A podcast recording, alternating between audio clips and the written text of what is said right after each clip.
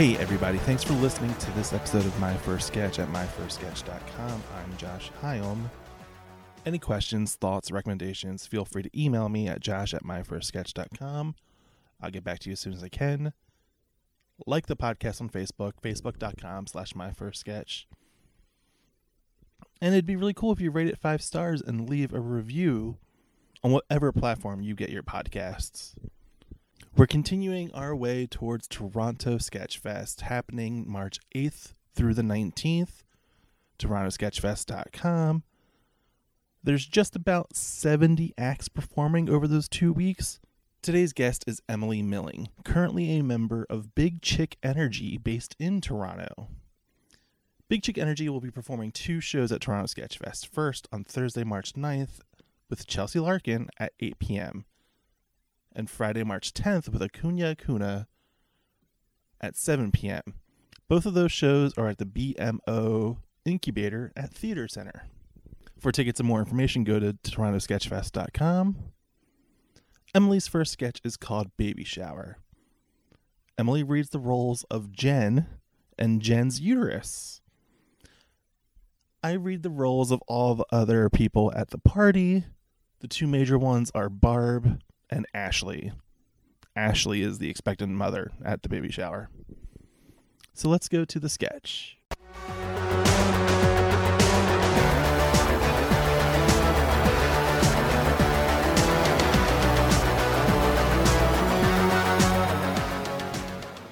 Interior day baby shower. Jen walks over to the food table and another woman, Barb, approaches her. Gotta love baby shower food, eh? Why is it all shaped like babies? Just wait until they cut the cake. That's a real trip. Uh, actually, I think I might head out soon. This isn't really my scene. I don't know much about babies or kids. I'm just here because I feel like I should support Ashley. You don't want kids? I really haven't thought about it much until now. I don't know. First, you do want kids. Second, just listen to your uterus. It'll guide you. Jen looks confused. Go on. Ask it a question. Uh, hi, uterus? How are you today? Oh, hi, Jen. Thanks for asking. I'm okay. Just getting ready for your menstruation again. Did you remember to bring tampons? You're wearing those fancy panties today, and I'd hate for them to get ruined. Then again, it's not like you're showing them off to anyone lately. I. What? Barb waves Ashley over. Ashley, come here. She's talking to her uterus for the first time. Get out. First time? Gosh. I haven't talked to my uterus since I was a kid. Now look at us. Ashley's rubbing her belly. We're creating a little angel. She thinks she doesn't want kids, so I told her, ask your uterus. Oh, she wants kids. I can tell. Lena enters. Who doesn't want kids? Ladies making babies. The three women high five. Well, hey, I still haven't made up my mind yet. Ask your uterus then. Ask if it wants to make a baby for you. The three women wait in anticipation. Uh, um, hi again, uterus. Uh, um, do you want to maybe one day make a baby for me? Well, Jenna, I'm glad you brought this up. I've been thinking it's going to take you too long to find someone who could deal with all your aimless career aspirations and weird obsession with the hamster dance, and I feel like it might be best if we part ways now. What? Is her uterus breaking up with her? Can that happen? Is that a thing? Jen suddenly doubles over in pain. Oh, shit. Where are my tampons? Don't worry about that, Jen. You won't be needing those anymore. Jen doubles over in pain again, and when she stands up, shakes something out of her pant leg. Oh, look! Her uterus escaped! Come here, little guy. The three women start beckoning the uterus over towards them. Jen looks shocked. We'll take care of you. We'll help you make lots of babies. We'll make sure you do the thing you were put on this planet to do. Hey! The women look up at Jen. Until today, I was happily debating this issue with myself in my brain. You know, the organ primarily used for making big life decisions, not for incubating zygotes. Jen starts walking towards the women and her uterus.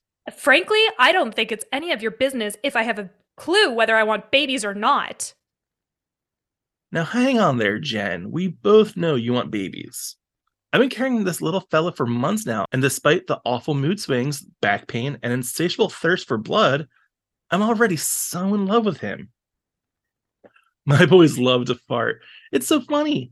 Sometimes they shart, and that's not so nice because I have to clean it up and. Well, just because you've already made up your minds doesn't mean that I've made up mine. Now, if you'll kindly hand me my uterus. Barb slowly extends her hands.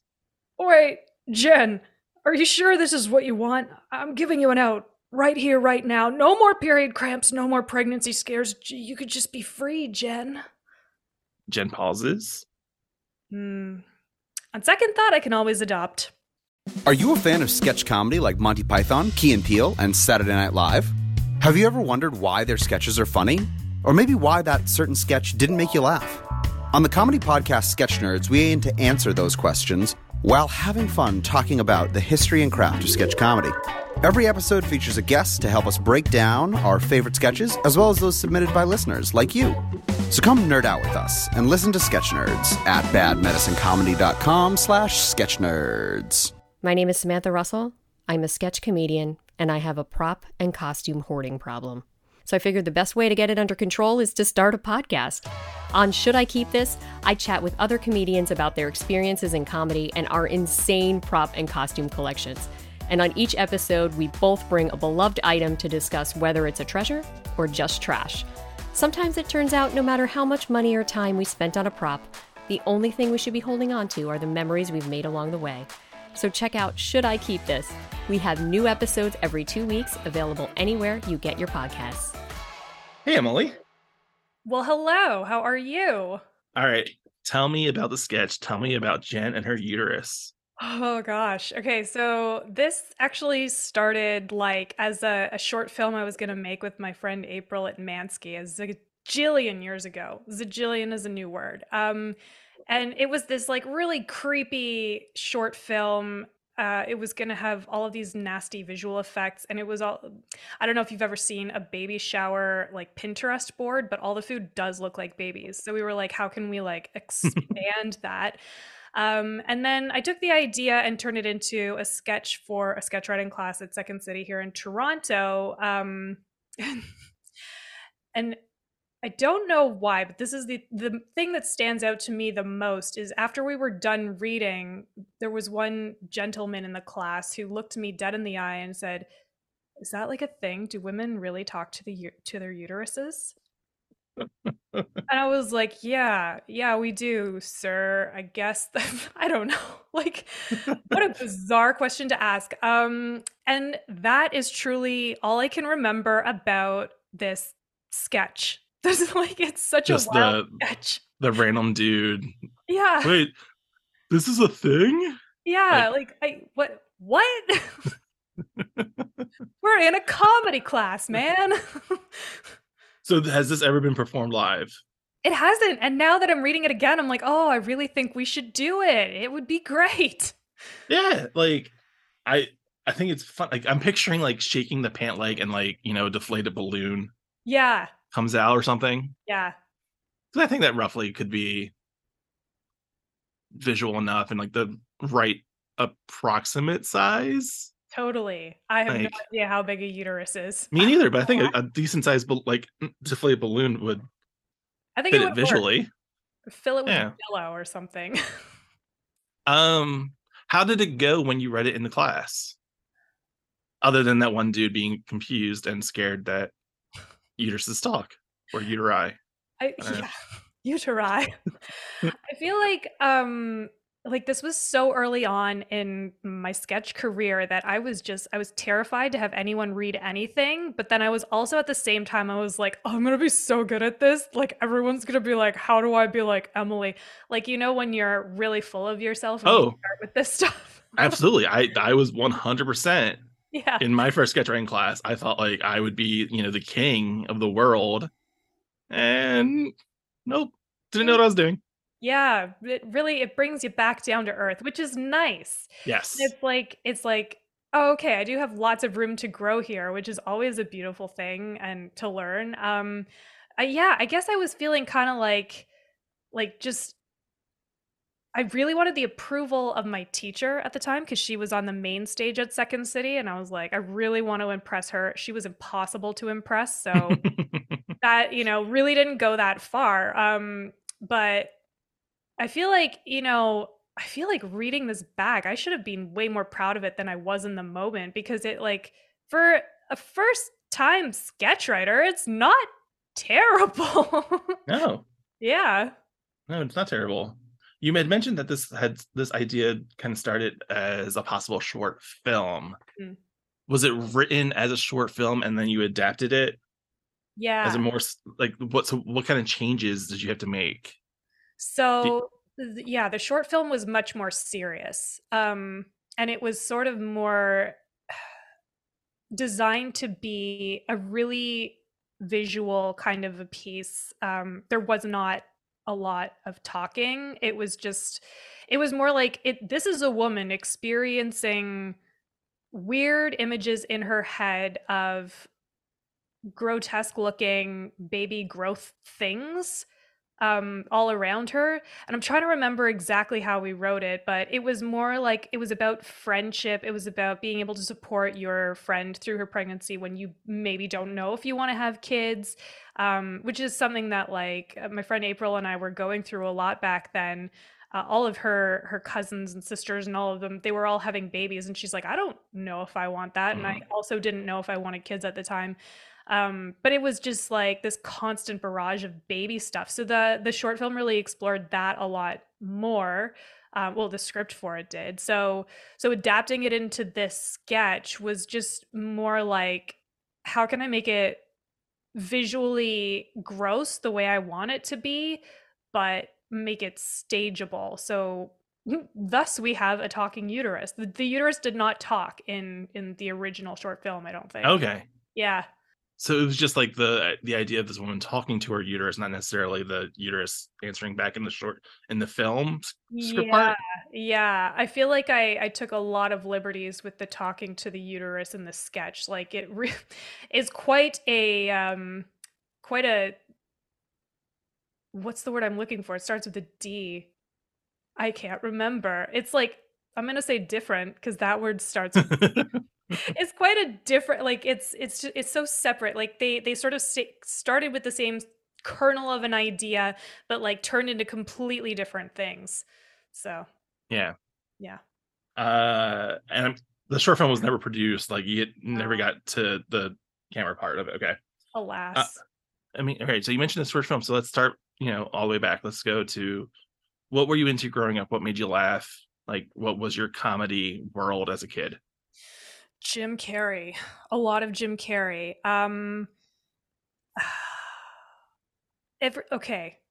There's just mm, when you ask that question it's just too many things that pop into my head and i was trying to think about this before we recorded like what, what are all my inspirations what did i what did i immerse myself in? But i mean to be honest with you um i have i have adhd so i like hyperfixate on things and I've really hyperfixated on jim carrey for a lot of my childhood. Um and then my my family kind of introduced me to SCTV earlier on um, because I guess they thought it was a little bit more suitable for young kids than SNL at the time. Interesting. Yeah, well, I guess SNL was on really really late and I mean, I was quite young, so having having me stay awake that late was probably not a great idea, but like SCTV I think was on like during regular hours before bedtime. so SCTV was still reran in Canada, like oh yeah. for yeah. decades and decades after. Total yes, all the time. Like Okay. yeah, it's an institution here. So because like SCTV, I I wish I had seen more of. Mhm. Uh, a couple of Christmas ago, I had asked for like the SCT SCTV DVD box sets, and I got the first season.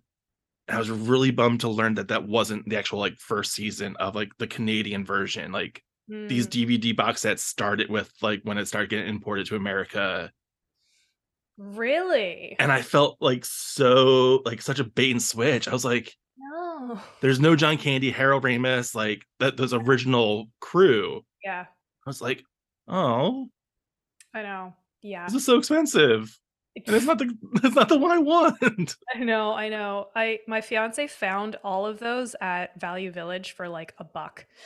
so which is a wild price to pay for those.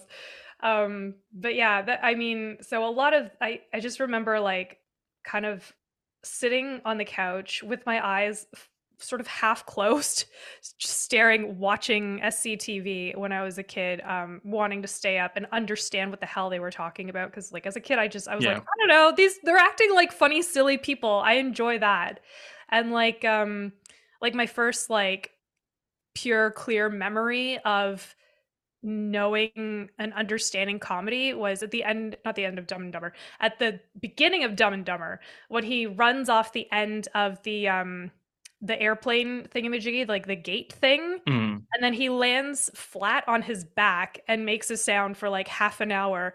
I couldn't stop laughing. I was like i was laughing until like three scenes later because i was like this this is everything i want in my life. All i need to do is be funny like that. And i was like my life has changed forever. So like yeah that was that was the as far back as i can remember the first sort of seed of comedy for me.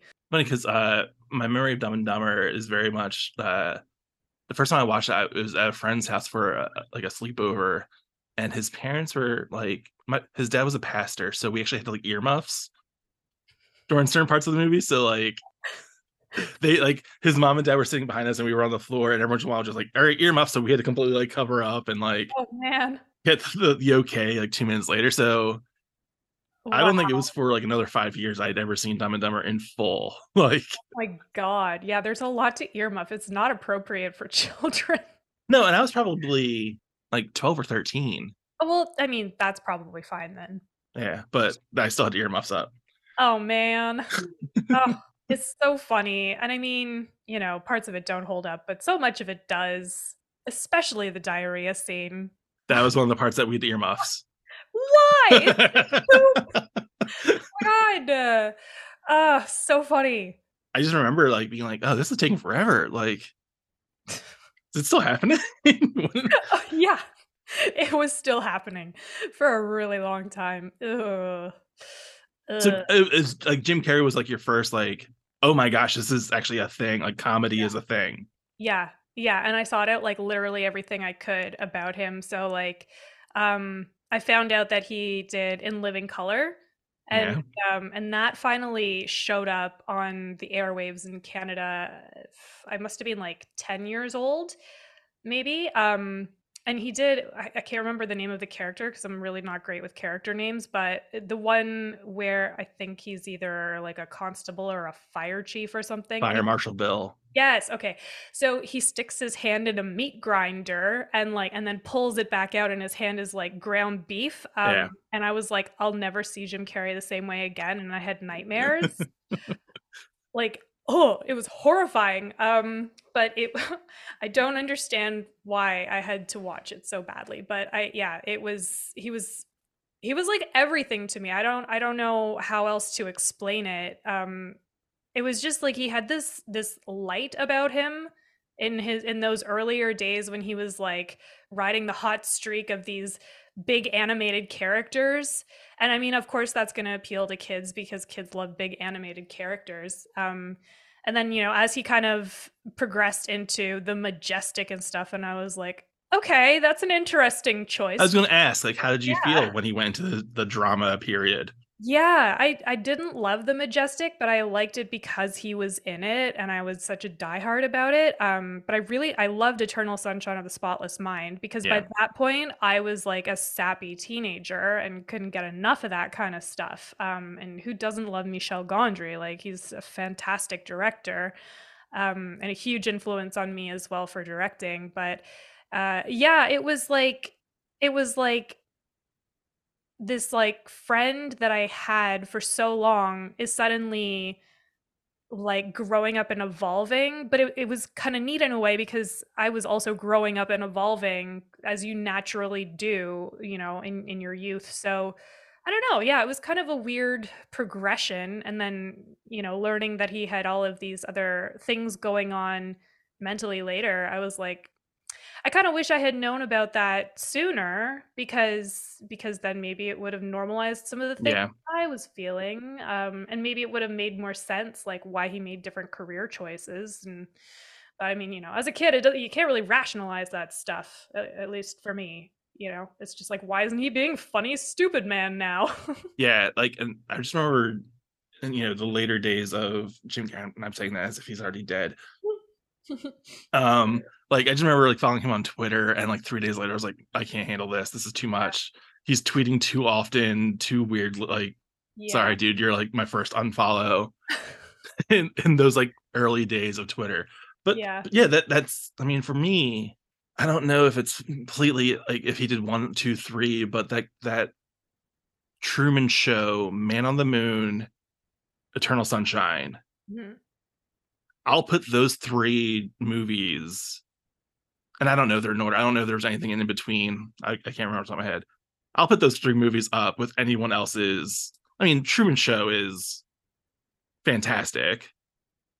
Eternal Sunshine is was like life changing because I was like 18 when that came out, and same thing. I was you know savvy teenage. Oh my gosh, yeah. everything. And I Andy- want to and- forget it all. and Andy Kaufman, like Jim Carrey as Andy Kaufman, was just so fun. it was yeah, it was wild. Even I, I still haven't watched that documentary about him, you know, being full method Oh, during yeah, that. But I watched it. It looks like a nightmare. yeah, Oh. so maybe I'll just stick to the movie Yeah. and keep the, the good memory there. Yeah. I ask everybody, and you know, I know you're Canadian, so maybe you're not as well influenced on this as you know Americans would be. But Saturday Night Live, uh, I mean, you mentioned you know watching SCT all, all the time Mhm. as a replacement for SNL. But I always ask, do you have a favorite SNL cast member? Well, first of all, SNL is right up there with SCTV. It's I mean, Now, when you were finally allowed to watch it, yeah, Yes. And when I wasn't allowed to watch it, um, my favorites were Will Ferrell and Molly Shannon. Yeah. um, I think, yeah, and uh, I'm going to say Molly Shannon is like the number one of all time because so Superstar came out when I was like, I want to say like 13 ish, which is like Okay. perfect time for me to watch that.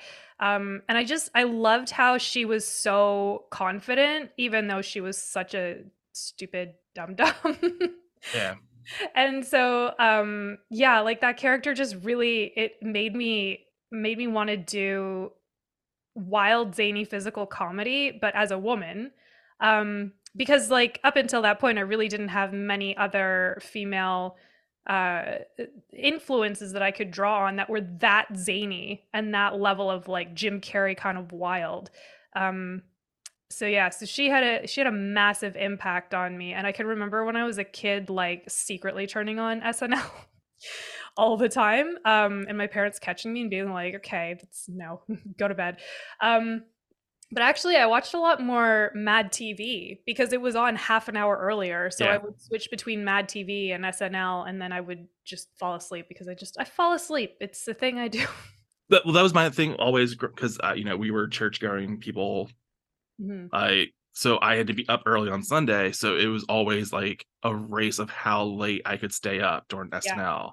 Yeah. Like, am I going to make it to the musical guest? Am I going to make it to update? Like, Mhm. am I somehow going to get it past update? That's going to be crazy. Like, you see all the I- weird sketches they put in the weird time right? Like, um. So yeah, like having that extra half hour of Mad TV because I would watch half hour Mad TV and then switch Mhm. right at eleven thirty to SNL. yeah Um, was great. yeah so good Uh, do you what like? Do you have like a, a favorite from you know the Mad TV side? I really en- I, I really enjoyed Stuart because he had a lot of poop jokes and he was stupid. Um yeah. That Stuart's probably one of my favorite things. Like uh, Yeah. one of my like like enduring memories of his sketches was there was one where he was getting a physical, and he had to go pee in a cup, oh no. and he comes back with like a popcorn tub. and hands it to the doctor. And the doctor's like, "Why is it so hot?" Like, just it, like it's so stupid, but oh it was so funny to me. so funny. I just yeah, I would not stop quoting like it, it tastes like a chocolate fudgesicle over and over and my family got so sick of it, but it was it was something poop related and it just it killed me. I mean, poop jokes to this day kill me. I love them. They're so funny. You had mentioned with this, you know, with the baby shower sketch that it started as a short film. So I'm assuming you always like how like did you always want to get into film, Hmm. TV, you know, visual media like this? Yeah, my parents nicknamed me Media Child when I was like 4. That's an awful nickname. it's it's it, yeah, they still call me that. Um Do they really? yeah my mom does from time to time um well i just you know i opened up a, a menu at red lobster and there was this commercial on at the time and, and they were like 30 shrimp is a great choice and i opened up the menu and i was like hmm 30 shrimp is a great choice and as an infant my parents thought i had probably watched way too much tv at that point so Well, well, they say what is it? It's like that weird statistic that like infants know more brands and logos than they do like animals or something. really i mean yeah, I, there's some I would understand that some slightly terrifying fact like that. Yeah. that's wild that's crazy So you But knew yeah. Red Lobster. Yeah, yeah, I knew about and thus started my filmmaking career. yeah, um, I don't know if you ever saw the the cartoon Home Movies, Sure. The yeah. it like with the Brendan Small and um, the guy that's in all of the voiceover thing, Bob's Burgers. Why can't Yeah, think his name? Um Lauren Bruch- John Loren Bouchard. Burchard. nope, H. Jon Benjamin. Oh, okay, yeah, he's the yeah, okay. But I think it's a it's Loren Bouchard was one of the the writers or something. Oh, okay. I wouldn't know that because I haven't watched it in a zillion years. but um, yeah, so I, I watched that in like grade seven or eight or something, and then I just became obsessed with like I was like, I'm gonna be I'm gonna be a filmmaker because these kids are my age and I can do it too. So I gathered all of my neighborhood friends and I would start just making shorts all the time. They made no sense. They were I often recruited my cat into them and my Barbies. um but yeah, like any any opportunity I had to make something like a funny filmed something, I would do. Um like any school project and all my teachers just kind of expected that of me at a certain point. It just yeah, it really it snowballed and then I was rejected from all of the film schools and immediately abandoned all hope. for Oh, no. like- So- yeah. But you, so even as a kid, like you were doing stuff like family camcorder, you know, Yeah. editing in uh, tape already, like so that you didn't necessarily have to cut and do anything later. Oh, but kinda then I did learn to edit, yeah, on my Oh, computer. Yeah, I um I I did some in tape and then I would use my VCR for stuff and then I would and then yeah, eventually uh, my family was like quite tech savvy. Like my stepdad had every single type of Mac Already, yeah. whatever. Um, so you know, I got past it like hand me down kind of computers, and then I was able to teach myself how to use editing software to make all these different things. Like I made a I made like a 45 minute version of Macbeth in high school. It was yeah. Times are wild. It was also a comedy adaptation. I mean, I really can't say anything though because my senior project here was I I wrote uh I'm gonna call it novella because it definitely wasn't a novel. It was, it was too short, but like based on King Lear. So nice. um, I mean, it's not great, and no one's ever gonna see it ever again. But I did it. you did it. Yeah. Yeah, and it's so weird to say it this way, but because I mean, we're not old by any stretch of the imagination. I think you're a little younger than I am, but like we're of this generation where we had, if we wanted to do this stuff, we had to edit with VCRs and like yeah. put two of them together. Yeah. And this generation doesn't understand. Oh, uh, mm, I don't like how this is going, but like Well, my nephews don't understand that they can do everything with their iPhone, and we're not. The the the things about TikToks, like people that are doing TikToks now are like to think of what how we would have to have done them Mhm. 20 years ago.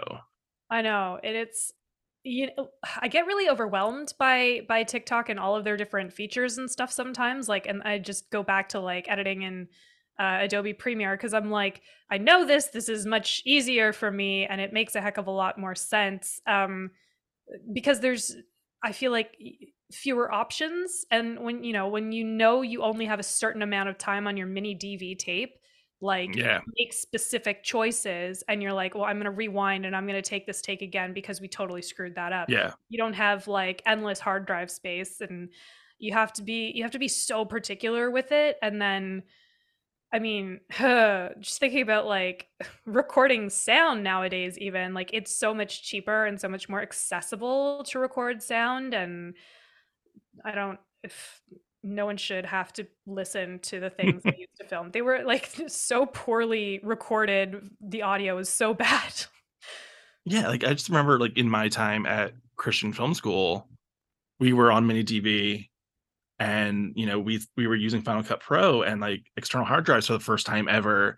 Mhm. And we had to like be very specific about what we use and like how we compress things because we only had so much space yeah on mini DV tapes and external hard drives. Like and then where uh, you I, sacrifice quality and stuff and it's like yeah what do you do like I said to my nephew, like my laptop in college is a th- sixth of what my phone is now, like memory wise and everything. Like it's craziness. so crazy it's so crazy So you always wanted to be a film kid. You always wanted to do get into film school, and, and but you said you didn't get into film school, so you stopped. i stopped cold turkey just stopped everything went to university for cinema studies which was far too academic for my adhd brain failed out twice went to baking and pastry arts management school then i went into hospitality and then i went into event management um and all of these these career choices were inspired by different movies i had been like, sure, stranger than fiction. I'll go be a baker now. Um, the I don't remember which one it was, but it was a Jay Baruchel movie, and there was a woman, and Krysten Ritter was in it, and uh, Krysten out of my Ritter- league. She's out of my league. Yeah, that one, and yeah, she has webbed feet or whatever. Oh, that yeah, because that's that's what makes someone Alice Eve Oh, awful. yeah. Whoa. Um, but they had an event planning business, and I was like, well, I'll be an event planner then. sure, why not? Or and then yeah, Mila Kunis and forgetting Sarah Marshall worked at a um at a hotel and I was like, well, I'm gonna go work at a hotel. These are all like terrible, terrible ideas because like in reality I just wanted to be an actor and like, entertain people. And so I was just like really sad and like sitting behind computers for a good 10 years until I met my fiance. And then he he's a filmmaker as well. And he was like, we should make stuff. And the mini DV tapes came out again. So Um, so you meet your fiance, and that's what gets you back into going Yeah. behind the camera and doing stuff. yeah and getting in front of the camera and like yeah getting getting comfortable with it again and like looking at all my old stuff and being like oh it wasn't it wasn't that bad i mean it was bad but it wasn't that bad like there, there was some aptitude there for filmmaking like the way i composed shots and stuff that like i mean i just you know i taught myself and um had no like the only thing i could really study prior to that was just like watching movies and and watching endless movies. So um so yeah so when we got together um he borrowed a, a mini dv camera from his friend.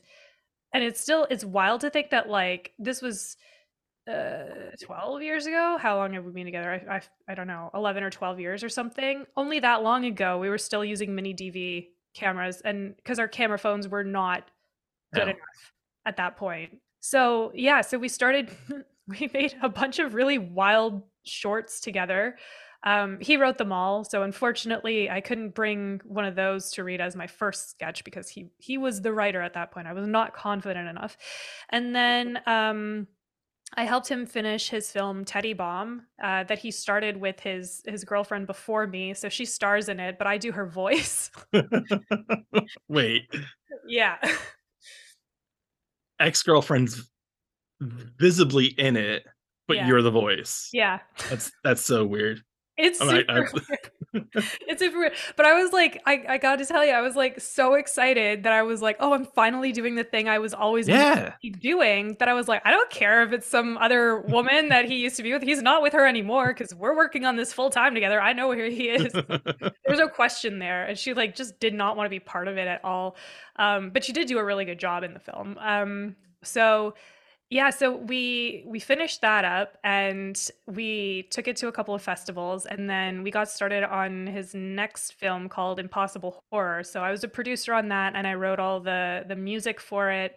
Um, and I did like a tiny little bit of acting, but it was mostly producing and uh, we took it to um, the Lincoln Center for the Performing Arts. They have a scary movies film festival, like a, a horror film like festival. here in the states. Yeah, in New York. Yeah. Okay. And uh, so we were on this New York trip and I went out on my own. I've never been walking around by myself in New York, but I walk around in Toronto all the time by myself. So I'm like, I'm, I'm sure I'll be fine. It was a Sunday morning. Nothing was going, it was like dead. It was wild. And, um, and I found myself at um, 30 Rockefeller Plaza. I had no idea how I got there. I just sort of like appeared there and I looked up like I was drinking my coffee, taking the last kind of swig of my coffee, and looked up and realized where I was standing. And I was like, oh shit. And I had been wandering around thinking, like, what am I supposed to do with my life now? I finished this film. I don't know, like, I don't know, what, what is my next step? And then I realized, oh, right, comedy. I should go do that. and that's when I, like, immediately called um, Second City in Toronto, and I was like, "Sign me up for one writing class, please." And that's And they're like, no, you have to take these other classes first. "No, they signed me up, but but their online system wasn't as nice as the actual representatives." So there were So- there were steps, but yeah, So you went to so you start going to Second City in Toronto. Like you're doing a writing class. You're not necessarily going for improv right away. no. But I was so scared in my writing class that I signed up for improv for the next term immediately. So then I started doing both of them together at the same time. Did the sketch come from that writing class or Yeah. okay? That was when I actually first started writing full sketches.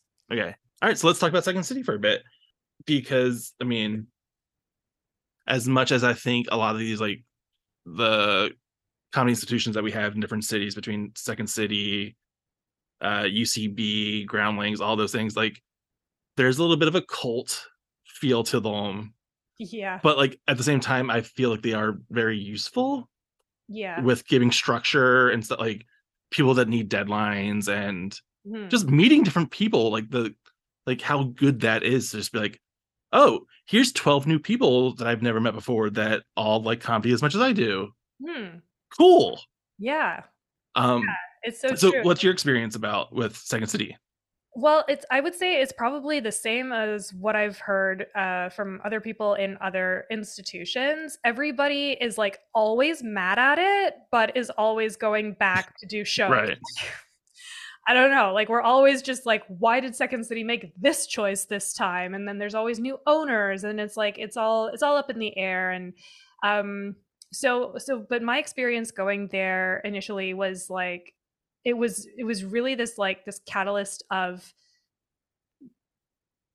magic for me because I was meeting all of these really amazing people. Not all of the teachers were great. In fact, some of them made me question whether I should be there or not Mhm. and they were bad teachers and then i learned that after because i was like wait a second i really enjoy this with this teacher so it's actually not me it's the teacher um so you know like there's always going to be that kind of stuff but but like yeah like that's where i met the chicks from big chick energy. I met julia in my writing class. I met joanne in my first uh, level a improv class. And immediately i was like oh she's going to be a star. Um, and I was like, I, I started writing something with her in mind um, to be the star of this little mini web series we did called Date Kate.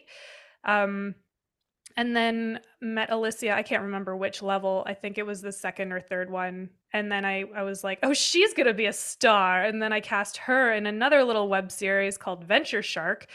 And then we met Sam much later on after we'd filmed all of that stuff. But Sam's going to be a star. everyone's a star julia's a star um yeah it was like it was so nice and all of the people that were in our improv class together. Um, we started this troupe called Weird Town, um, but it was I think it was a sort of an amalgamation of people who just wanted to have a good time.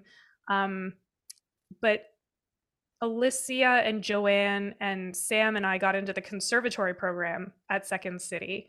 Um, and we we started sort of feeling this pull away from this weird town troupe as amazing as all of the people were they they wanted to do it for fun and it started feeling like we wanted to take it really seriously or at least i did and i was like i know that these people for sure will be interested in kind of like pursuing this a little bit more seriously and i'm like i'm, I'm going to bring her in and see if this will work because Mhm. I, I tend to have a talent sometimes for bringing together really cool people to make really cool things happen. Um, they don't usually last as long as this one did, and I was just like really excited because you know we were already all kind of together. I was just like, I'm gonna put everyone in a Facebook chat. Let's see what happens. um, and then yeah, like five years later, almost I guess, or so 28 no 2020. 2021 2022 20, like four years later Roughly, yeah. I don't know how many lifetimes has it been. I was gonna say four. Four sounds decent because, like, you know, the pandemic's gonna be like five years Yeah, of nothingness anyway. So I just I don't even know time anymore. But approximately a zillion years have passed, and so now we have this like really awesome, like super strong troop happening. It's like a dream come true. I'm not gonna lie. but before we like really dive into Big Chick Energy, um, you'd mentioned two like uh digital series that you had done Mhm. with Date Kate and Venture Shark. Yeah. Tell me about those. Okay, so Date Kate is about a woman who wants to find love. It's very straightforward. Um, and I knew Joanne loved to sing, like she's she trains in that a lot. Um, so I wrote it for her to have a musical number for the first episode. So each episode just follows her on different dates until she finally meets someone that she loves. Um, and then Venture Shark was sort of my uh, fuck you to the last job I was in. Because- because it was all about these like venture bros who um okay. Like investors and yada yada yada. So uh, i made alicia be uh, the main investor of uh, an investment firm. And um, she was up against this guy cody king king coders. And it was it i don't understand what my pov was when i watch it back like it just i don't know i think it was just me trying to get all of that out of my system so i could Yeah. move forward and just like make fun of it a little bit um but like it- i tried to make it i tried to make it at least enjoyable for whoever else was watching who wasn't me that was just trying to like have this catharsis the most successful episode was episode number two when um alicia's character has to go pee really bad and ended up on a website for people who have a pee fetish and so now um, all of them have watched and it's got so many views as a result of that none of the other ones have I was gonna say, is there a weird spike of like yeah episode one, episode two is all the way up here, and then three, Yeah. four, like it goes right back down? Like that's so weird. it's like so weird i was like how do how do I, should we take it down and they were like no it's fine now we have views that's so bizarre. There's a part of me that wants to go and look it up to see how many views like goes from like one to the other, but I'll do that later. yeah it's like it's in the several thousands of something it's like there's hundreds and then there's thousands so it's yeah th- it's wild That's such a weird thing to me of like, you know, I don't want to yuck someone's yum, you know, that kind of thing, but like searching out some finding something that has nothing to do with like what you're intending to use it for. Yeah. Just just happens to be like just random episode of this comedy series yeah. made in Toronto from friends like. And it's so crazy because i'm like i'm thinking about like you know if people like find it on a playlist on youtube or something and they're like yeah this is gonna be great for you know whatever makes them happy and then and then they hear me going like singing singing this like i gotta go pee song in the background. I'm like, I feel like I've probably killed whatever mood they were in entirely. I, I like, I don't know if it should be on the playlist because I it just I feel like it's it's a mood killer for that. Part of me hopes that you killed the mood. I'm not gonna lie. Like, oh, but they love their mood. I don't know. you know what? Yeah, I just to each their own. Um, I'm so glad we have so many views. but please watch the other episodes. It's yeah, that too. all right, so let's talk about Big Chick Energy as you mm. all kind of got together through uh the force of different S- uh, SE conservatory classes and everything, just meeting the people in the school. So, what was it like to whittle down from other from Weird Town basically hmm. to become this more serious, compact five psalm? Yeah, I feel like like for me, it was like such a natural fit for all of us to be working together. Um, I think I think primarily because the four of us got into the conservatory program. Um, Julia never applied for it; it wasn't really her her deal. But um, I think because we were, yeah, just starting to feel more serious about comedy generally, it felt like a really good fit. And because we had done other projects together before, like with Date Kate and Venture Shark, um, uh, Joanne and Alicia were like just really naturally like awesome people to get going with. Uh, we didn't know Sam as well, but we had started to get to know her and and realize like she's gonna bring she's gonna bring a lot more. I feel like grounded sort of stuff. She always has much more grounded uh, sketches uh, than the rest of us for some reason we're all like insane alien and wild shit um, but sam really m- keeps us grounded in a really solid way so that we don't go too far out. Um, yeah. And we're still, I feel like, at least somewhat uh, relatable. Um, and then uh, Julia and I had written this amazing song together in in our writing class called Spanx and it's a rap about Spanx and there is definitely a poop joke in it and I love it. Um so and that was a big project and we just before the pandemic ha- produced a music video for it as well. So we got that one in right under the wire um and released it as the pandemic was happening so yeah knowing that we had all of these projects under our belts uh, it was i felt like it was just a really natural grouping of people. How would you describe the the comedy style of big chick energy? Wild. I wish i had i wish i had better words to describe it. It's like there's definitely a feminine pov through every sketch i mean you'd assume it. that with yeah. you know with a bunch of ladies, with a yeah. bunch of chicks. call ourselves the chicks, so it's okay. Um, it's there's aliens. we like we spent a really long time honestly during the pandemic because we would have these weekly calls where we would try to figure out like okay well what are we going to do next are we going to write are we going to like do social media are we going to try to film zoom things zoom sketches together like what are we going to do? And then like who are we really? Who is our target audience? What is our voice? What is what is it that we want to put out in the world? It was like we spent such a long time trying to figure this out and make it be like authentic and truthful to all of us. And we we did a show not too long ago and and watched it back and i think it was joanne that said like wow we had a lot of energy up there. We had a lot of big chick energy. Wow we were searching for this meaning the whole time and it was all there in the name. Well i think it's interesting because um knowing what little i know about big chick energy y'all basically done a show mm-hmm. and then there's what 18 months of nothing. Yeah. So hearing it from your side of like we have these 18 months to figure out who we are and who we want to be with occasionally releasing you know some digital content of you know a zoom sketch or a podcast or whatever it is. You you had like this long time of soul searching as a team basically. Mm. it's wild to me.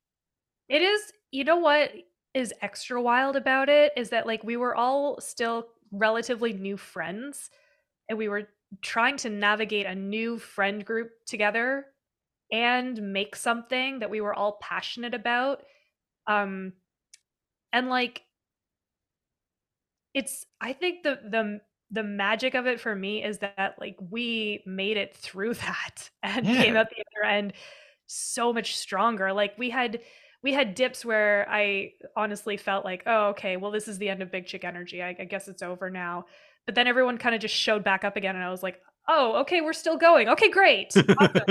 Awesome. um good because i really didn't want to lose that. Like these these women mean so much to me. I just i don't even know how to put into words what they mean to me and like and what this troop means to me. And yeah the the soul searching for the troop happened at a weird time when everyone on planet earth seemed to be soul searching but yet we had this extra layer of it and um yeah now i've got more soul searching to do because we started talking about this I'm like wow we really did we oh there's so much there How has it felt for Big Chick Energy now that you know theaters and venues are opening and you actually can go out and like it feels have Big Chick Energy on stage now? It feels like I I have been constipated for five years and it's finally coming out.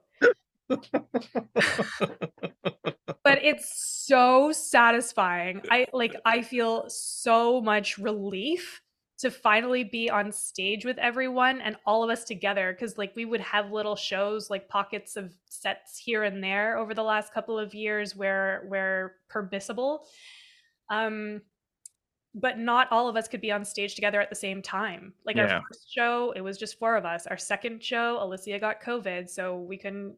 It was four of us again. Our third show, just three of us, and then the next show, two of us. And it was like, oh no, we're dwindling in numbers. But but it kind of ramped back up again. And finally, in December, we had our very first show with all five of us on the stage, all performing, and it was like electric. It was electric. It was so nice. we're I mean, and I don't know if you were part of every one of those shows with you know fewer people than you know the five, Yeah. but like, did they feel still like Big Chick Energy shows? I mean, with like the smaller cast the, with like the, i'm assuming even the sketches would be smaller because Mhm. in your trunk you have you know the full five people sketch and, or a couple like ones or twos let other people get into like different costumes or whatever like those kind of things like did they feel different I mean, a lot a lot of the material that we were putting up was all brand new. Like I don't know if we really reused much material during that time because honestly, like all of those shows were really meant to be for testing new material Yeah. and we we were taking every opportunity we had. So there were there was still a lot of figuring out like does this feel like a big chick energy sketch even um how do we feel about it looking back and i think like they're all they're all so we just spent actually like a couple of days ago watching all of our shows back so that we could see what we want to put into sketchfest and what we want to punch up and all of that stuff. Like looking back on all of that material it's kind of it's it's mind blowing like there's still a through line i think of the the female pov like the uh, feminine pov i should say. Um eh, and there's still like there's a lot of like energetic stuff there but maybe not as energetic as we would have done now. Yeah. if that makes sense because we were just like trying to find our footing you know? We were still little babies we were little chickies trying to figure out what the heck to do. Yeah still baby writers figuring out yeah. like and it's always good to i mean to fail sometimes and figure out oh okay this doesn't work this way let's try it this way instead. Yeah yeah exactly how has it been for you because i get a sense that you have like a like a filmic mind at times like where you're trying to like i mean you've done these short film like everything like it's craziness to me but like how has it been for you to write for the stage versus writing you know for film Yeah. That was that was a big transition for me when I first started writing for the stage. Um because you can see like at the top of this this sketch that we read, it starts with interior day. i do that too so don't worry um, it's like yeah, it's kind of it's kind of tough to get out of that mindset because eh, when I'm when I'm writing things, I tend to think about them in in shots. Like, how will I film this? How will Yeah. I compose this frame? How will I, you know, ask this actor to act? Um, but when when we're writing for stage, and it's so interesting with Big Chick Energy because I don't know if this happens with a lot of other troops because I like we just we just haven't been able to talk to other troops enough to know this yet. But um, the way that the way that we operate so far is such a collaborative thing where that was like previously I was like I'm in charge of all of it and I really had to learn to let go of being in charge of a lot of things um and and let other people's ideas kind of flow through and I think that's a really interesting thing about sketch and like with an improv background that like everybody wants to be part of the overall picture and i really i had to personally let go of being like an iron fist of like uh, this is my vision this is how i want to see it and it's not going to be any other way and so so now when i write for for the stage um i try to i try to be clear in like what the stage directions are versus like giving people like not a lot of hints about what to expect because i would tell them that on a set sort of a Yeah. thing. Maybe I don't know. Maybe that's just a, a writing thing I needed to learn anyway, so that people could practice their lines. I don't know. Lots of different things to think about, but yeah, it was definitely definitely a transition for me to to switch that up. and I, and I think you mentioned a really interesting idea of like that duality that sketch comedy has where it's it is a team sport hmm but there's very much that individual component like this, this is my sketch for us. Hmm how and I, i'll admit i'm not good at like this is my sketch for us please make it better. Like Mhm. i'm not good at like allowing that to happen like here's what we've kind of learned in developing our process together. Um, we don't particularly bring full sketches to the table anymore we our process has started to become like only premises and hanging out and and that's Interesting, okay. begin. yeah um and so like we'll have like a wine night or something and then laugh at something dumb and then write that down so that we can come back to it later and then we'll bring maybe like you know beat out what a premise could be like a couple of beats for it and say like uh, you know I, I got kind of stuck at this part. Does anyone have any ideas? And then we will pile on about 8 million ideas for whoever's working on that particular sketch and they'll kind of take that and go back and start writing and then we'll bring drafts and then we add more punch up options. So it's sort of like improv in a way that it's like there's this game called shoulda said. So um you're you're in the middle of a scene and you say wow i wish i had eaten all of that cherry pie. And someone says shoulda said. You say wow i wish i had eaten all of that bubble gum. And shoulda said wow i wish i had eaten all of that uh rock. Um so so having it's like having five brains instead of just one so that you're not writing in a vacuum and and it's super collaborative and it doesn't feel like you're losing your vision. I think i think the chicks do a really good job of supporting each other's visions too right? Like we don't want each other to lose out like we're, we always go back to like what was your original point of view for this sketch? What was it originally that you were trying to accomplish with this sketch? Like let's not get too far away from it but offering lots of different suggestions and some that are like complete total departures from the original premise can be so helpful because it helps you to say like oh yeah that it, i really don't want it to be that. I do want it to be this. That makes it more clear for me now. And it's like this sort of sculpting kind of like peeling back of the clay of what the sketch is going to become. Um and i just i mean i love the process because it's it's become so um it's so much more organic than sitting in front of a screen and like tearing your hair out like what what is a joke? You know? One of my original sketch team's downfalls was like here is my sketch. I am presenting to you. It is finished. Mhm. let us do it. Like we weren't very great with the whole pitching and rewriting and doing it a second time. So Mhm. that idea of how how you all collaborate like that sounds really interesting to me. Mhm. um because i've never done it that way. It just sort of happened naturally because we stopped like we were like we have no premises. Let's drink wine. Yeah. you know just hanging out with your troop and and doing some sort of bonding exercise together Yeah. like take a little road trip or something and just like experience something not related to your art for a little while to give you some inspiration and it just like shows up Yeah. You, and as you hang out together, you can be like, hey, remember that weird person we saw at that rest stop exactly two weeks ago? yeah Come on, we have something like We literally wrote a sketch like that. We like we rented a, a fire pit in during the pandemic when we had to still be like fully six feet Yeah. apart and everything.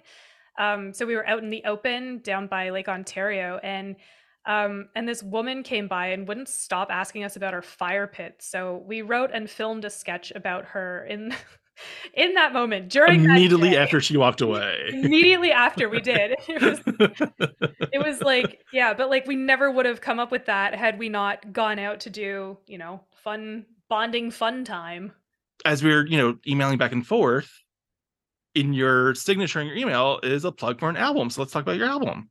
yeah another pandemic project Which I feel okay. I mean, pandemic music is great because it makes sense to me. Like, Yeah. let's build a home studio. Let's use the instruments I have. Let's do music. yeah exactly So so tell me about the album. Yeah, so it started with um with Julia and I writing Spanx way back when. Um and I have like I I've composed music like I said before for for films so for Impossible Horror. Um so I was, you know, pretty well versed in doing all of that and I was like I kind of want to write like like a pop album, something like I'm really influenced by The Lonely Island and when I listen to their music, it like it amps me up and it makes me feel like so good. Like I can go take on the world and do anything. So I was like, how can I write a bunch of music that amps people up, but also makes them laugh and not take themselves seriously, like, you know, before a job interview or before a big presentation or something. So that started to be like the the driving reason behind writing this album. I had a bunch of sort of disparate ideas and then they all kind of came together when I finally had this realization like oh uh, this is this is what it's all about it's about just helping people to feel good um, so so I wrote a bunch of random things for a little while and didn't like make it an absolute mission until the end of 2021 and um and I took some older stuff like I had started this song called Neglected Winter Coat right before the pandemic as well and it's like it turned um my fiance Justin calls it my like whatever that Beach Boys guy Brian Wilson. yeah, he like he wouldn't stop working on this one particular song. So apparently that's what I was because I would work for hours and hours on this song, but if you listen to it, it's like there are so many harmonies and like so many layers to this song about being a neglected winter coat. Um and I, I love it so much. And I love it too because all of the chicks sing on it and they sound so good. So yeah so the rest of the album is like it's a lot of pop songs. Um there's one called pizza party and it is about how nobody shows up to my pizza party. It's very sad. There's one about plants about how plants make my life better and i'm gonna just dedicate my entire life to plants now. Um yeah lots of stuff. It's like it was super fun super fun to write very challenging um and now i'm starting to perform it so i've got a show on friday which is two days from when we're recording. And um, I'm a little nervous because I've only really performed some of these songs like once before last summer. Um, but now now we're getting back into shows and I'm like, oh finally I get to perform. But I'm like, it's just me. It's all me by myself. And that is really that's scary. No one Yeah, else there's a there's a difference when Emily Milling is on the sign versus Big Mhm. Chick Energy. Like, you know, at worst, or maybe at best, depending on how you feel about it, is like there's five of us on stage, and if something goes wrong, I can hide behind the other four. I can like yeah. those other four might be able to pick me up, you know, that kind of thing. Mm. Where it's just you and a musical instrument. It's just you and a musical instrument. The musical instrument doesn't care about your feelings. Well, and you know, it would be better if it was me and a musical instrument, but it's me and a backing track. Which is even worse because it's like I'm just they don't care at all. Yeah, fuck you. Like we're gonna keep playing. I'm like, okay, I don't know the lyrics. Where are we? um, but yeah, I think like for that kind of stuff, you just kind of have to practice um messing up and and carrying on. And it's happened before. It's fine. It's like life life goes on. Like uh like I I started taking piano when I was a kid, like when I was two or something, and doing recitals and stuff. And like um you just have to you just have to know that the audience has no idea where you're making a mistake. So like a part of my song could be me going blah blah blah blah. Yeah, you, you can scat your way through this verse. exactly. they don't need context. It's fine. I was going to ask, like, how does it feel to be on stage? But you said you've only done it like once or twice during the summer, and oh my god. Mm. So this this show that I did over the summer, it was like 40 degrees. I don't know what that is in American temperatures. I mean, But- 40 feels really high if you're talking about Celsius. Yes. It was it was insanely hot and I was like hurling myself around a stage. I thank God had been doing a lot of cardio, so I was like ready for it, but um everyone in the audience was like dripping in sweat just from sitting there and they were all kind of glaring at me when I came out because it was a bunch of um a friend of ours uh his friends and family and they're not really comedy people so they just kind of stare at you but they come to all of our shows it's just weird. Um so they just they were they were glaring at me like how dare you be on this stage? And so i was like okay i've got two choices right now. One i could just you know half-ass this and shit the bed or two i can make this the best freaking damn night that these people have ever had in this balls hot weather um and so i yeah i made it my mission. I like looked people in the eye and like sang into their faces like not well six feet away but like uh, safely sang into their faces. And um and by the end of it even the crankiest of old cranky men in the back was like smiling and was so happy. Maybe because i ripped off a bunch of my clothes. It could have been for that reason too. But hey why not? I don't know. He was happy. I was glad he smiled finally. I mean, I looked it up. It's 104 degrees. That's too hot for so hot. a lot of things. Like, We all had heat stroke. It was like bad. I probably would have been ripping off my clothes too. yeah. Uh, I always ask when I talk to the Canadians, and I've talked to a bunch of Canadians, is there a piece of Canadian pop culture that you would recommend to an American? Something for us to hunt down?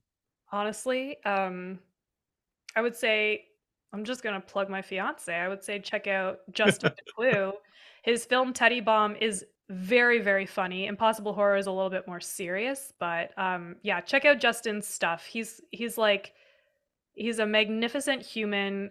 Um and he's he makes me laugh. And we have a YouTube channel called Pineapple Skeleton where, where you would find a bunch of his stuff on there too if you want to laugh. So um I'm just yeah, um plugging me and my fiance, I guess. I don't know because I don't know what else. Yeah, if if we're we're not looking at the the big stuff going on, I can't. Hmm, he would be the one to ask too because he is an encyclopedia of film. So there you go, Justin DeClue. That's fair. That's fine. Um, and you know, as we wrap up, same two questions I ask everybody. Uh, a little deep, a little more um, thoughtful at the end. You had gone through the the you know the Second City Conservatory program. Which is a ton of comedy education. So, what's something that you would tell a new sketch writer? Like, what's a piece of advice that you would give to someone getting Oh. started? the stakes are so low. that was advice an improv teacher gave me. Um, but the stakes are so low. Just try whatever ideas you have. They will suck, but that's okay because the next ones will be better and it doesn't have to be perfect. Yeah, uh, I used to tell like people before shows, I'm like, Lorne Michaels isn't here. Yeah. Like, you're not going to get a job from this. Yeah. And if he is, you're still not going to get a job from this. like, So, like, you know, don't worry so much. yeah. Let's have fun. Let's Hmm. let's enjoy this. Yes. Let's not you know freak out that something's going to go wrong. Yeah. Something's going to go wrong. and it'll be great. And we'll be like, wow, guess. Yeah, just roll with it. That again. That's fine. Yeah. And then finally, I mean, you kind of said it already with how you hopscotch from job to job based on what movie you had seen that week Yeah. to eventually deciding, no, I want to I want to perform, I want to do comedy and all this stuff. Let's dive into that. Why is it comedy? Why has comedy what's taken hold over your life now? It's it's just the pure joy I get from seeing someone else smile and laugh and knowing that I brighten their day. Like I just I don't think there's anything more pure than that. Like like, you know, I could spend hours and hours scrolling through TikTok and it's the same thing of like just just watching babies giggle. Um I think it's just there's something so magical about and some I think something really honorable is that the word I'm looking for about like wanting to pursue making other people's lives better through through Yeah. laughter and joy and just like you know I don't I don't know how else to describe it. It's it's a feeling, it's it's an emotion, it's like a tidal wave of of euphoric bliss for me to make people laugh.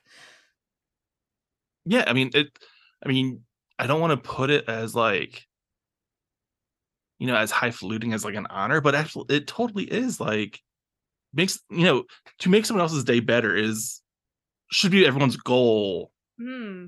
in their day-to-day life. Like Yeah. like if, if you're going through life trying to, you know, be the dick to everyone, And I mean, are like, you? I've had that phase in my life Like- because I like hated myself, but you know, eventually, hopefully, we get over those feelings. And then once you do, you can kind of realize, like, oh, I, I can be the reason someone smiles today instead of like, haha, I was the reason someone cried today, which, like, for real, used to be me. It's very sad, sad times. But uh, well, I mean, sometimes some sometimes people do deserve deserve that. Like yeah, sometimes, sometimes.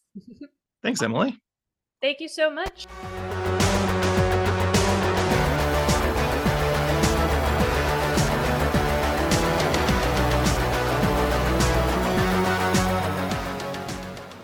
Emily and the rest of Big Chick Energy will be performing at the Sunday Funnies at the Rivoli on Sunday, February 26th at 7 p.m.